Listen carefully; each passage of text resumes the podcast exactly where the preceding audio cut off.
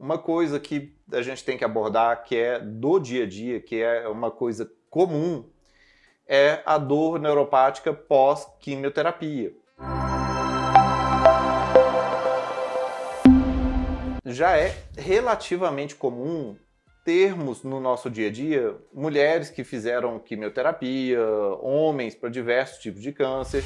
As pessoas sobrevivem ao câncer. Muitas vezes o câncer realmente já foi, foi embora, mas fica uma das sequelas que é dor neuropática pela quimioterapia. Fala um pouco mais sobre isso, o que, que é isso, como que as pessoas reconhecem esse tipo de dor. Olha, uma coisa muito importante que tem da polineuropatia pós-químio, que é, algumas vezes, a dor incapacita o tratamento. Esse é um caso em que o tratamento da dor vai mudar o prognóstico.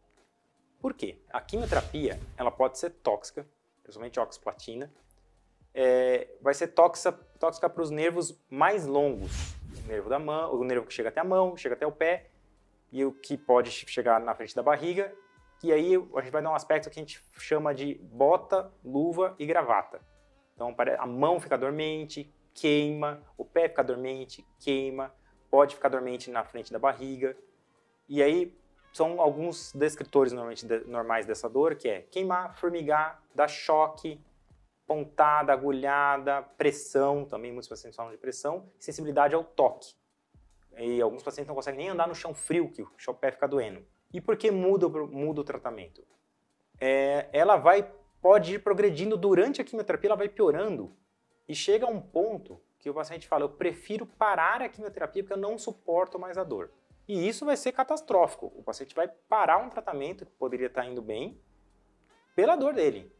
Então, tratar esse tipo de dor faz a diferença. Se a gente conseguir estabilizar essa dor, tem os medicamentos próprios para a dor neuropática, os gabapentinóides, triciclos, que se a gente conseguir controlar a dor desse paciente, a gente vai mudar o futuro dele, mudando o tratamento, ele vai conseguir terminar o tratamento e aí vai ter mais chance de cura. E aí também tem que é um, pode ser uma sequela isso. Muitos pacientes ficam assustados eu já terminei a químio, será que o tumor voltou e continua queimando minha mão e meu pé?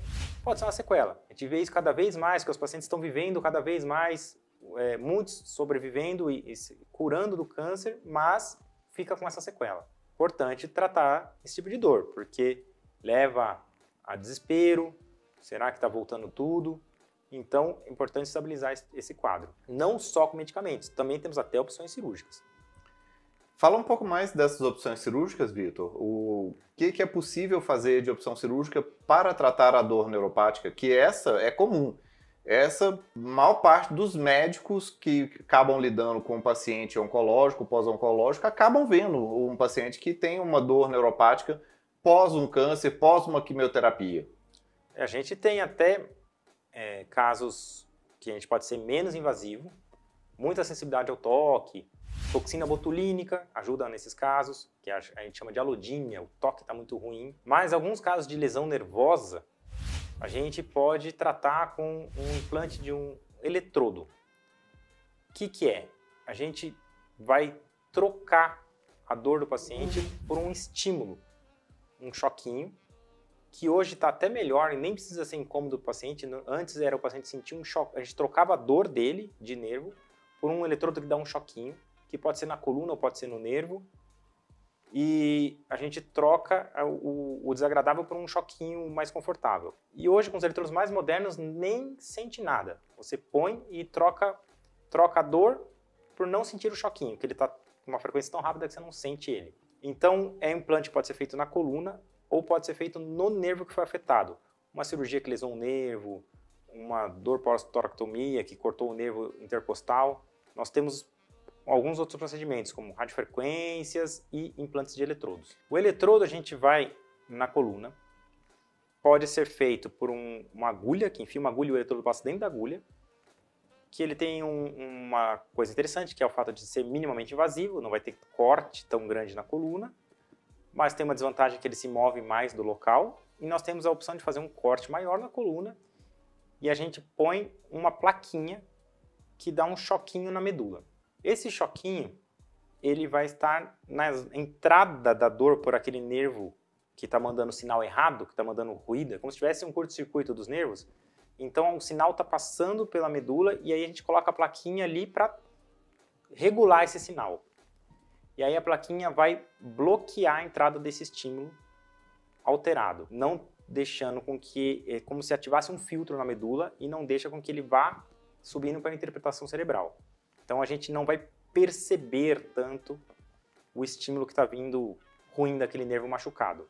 E aí esse eletrodo ele vai por baixo da pele para uma bateria que fica também embaixo da pele, que está cada vez reduzindo mais e ela é menor do que a bomba. Elas estão bem reduzidas as baterias. Então são pequenos círculos bem fininhos, tem um centímetro de, de, de espessura. Gente, só para poder ilustrar um pouco mais, vamos imaginar, a medula, ela fica descendo a coluna, a coluna é igual a coluna grega, tem os ossos, tem um pedacinho sobre o outro, a coluna, e atrás da coluna tem um canal, que por lá é onde descem os neurônios, os nervos que saem do cérebro para ir para o corpo todo. Da medula saem os nervos que vêm para a perna. A dor neuropática é, é o nervo mandando o sinal errado. O nervo tinha que estar tá mandando sinal, ok, ok, ok. Ele está doente, ele manda sinal, não ok. Sinal está estranho, sinal o frio está doendo, sinal o calor está dando choque, sinal o piso frio está enfiando agulhas. Isso tudo é sinal errado, doente, que está chegando pelos nervos, entra na medula e vai para o cérebro. A plaquinha, ela fica aqui jogando um sinal elétrico que basicamente faz um filtro. Ele impede que esse sinal de ruído, esse sinal errado, vá para o cérebro. E isso ajuda muito a tratar a dor neuropática. É igual querer bloquear, é igual você pôr um, um filtro de ruído é, no som de uma orquestra. Você está vendo alguma coisa que está aquele ruído de fundo lá na televisão, aquele Aí você pega uma coisa, retira aquilo e pronto, fica o som normal dos nervos, que seria os nervos captando o que tem que captar, sentir o que tem que sentir e não sentindo o que não deve ser sentido. E bem, olha que legal. É uma cirurgia que é minimamente invasiva. Uma agulhinha abre lá um caminhozinho, ou seja, não tem que ficar fazendo grandes cortes, não tem que fazer nenhum malabarismo e fica por de fora, que tem a dura, que é uma camada que protege os neurônios, os nervos, que fica a placa por de fora, ou seja, nem entra em contato diretamente com os nervos.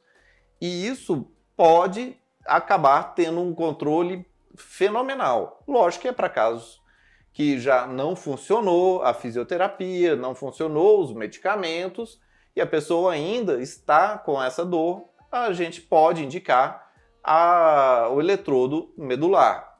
E não só o eletrodo medular, temos outras técnicas também para poder controlar a dor neuropática, que nem o Vitor falou, da aplicação da toxina botulínica para dor neuropática. Pode falar um pouco mais aí, Vitor? A toxina botulínica ela é muito boa para aqueles pacientes que têm alteração de sensibilidade dolorosa, então com toque fica ruim, que a gente chama de alodínia, ou frio, ou toque, uma coisa, uma sensação que não era para ser dolorosa, começa a manifestar a dor.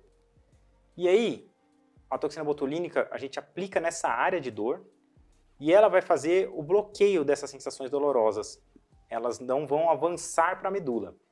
Então, é uma outra modalidade de filtro muito menos invasiva, picadinha na região e ela vai fazer efeito assim, quem nunca usou ali por volta de 5 a 6 meses. Depois vai cair um pouquinho o efeito. Então, procedimento bem seguro, bem tolerado, muito interessante para tratar a, as dores neuropáticas.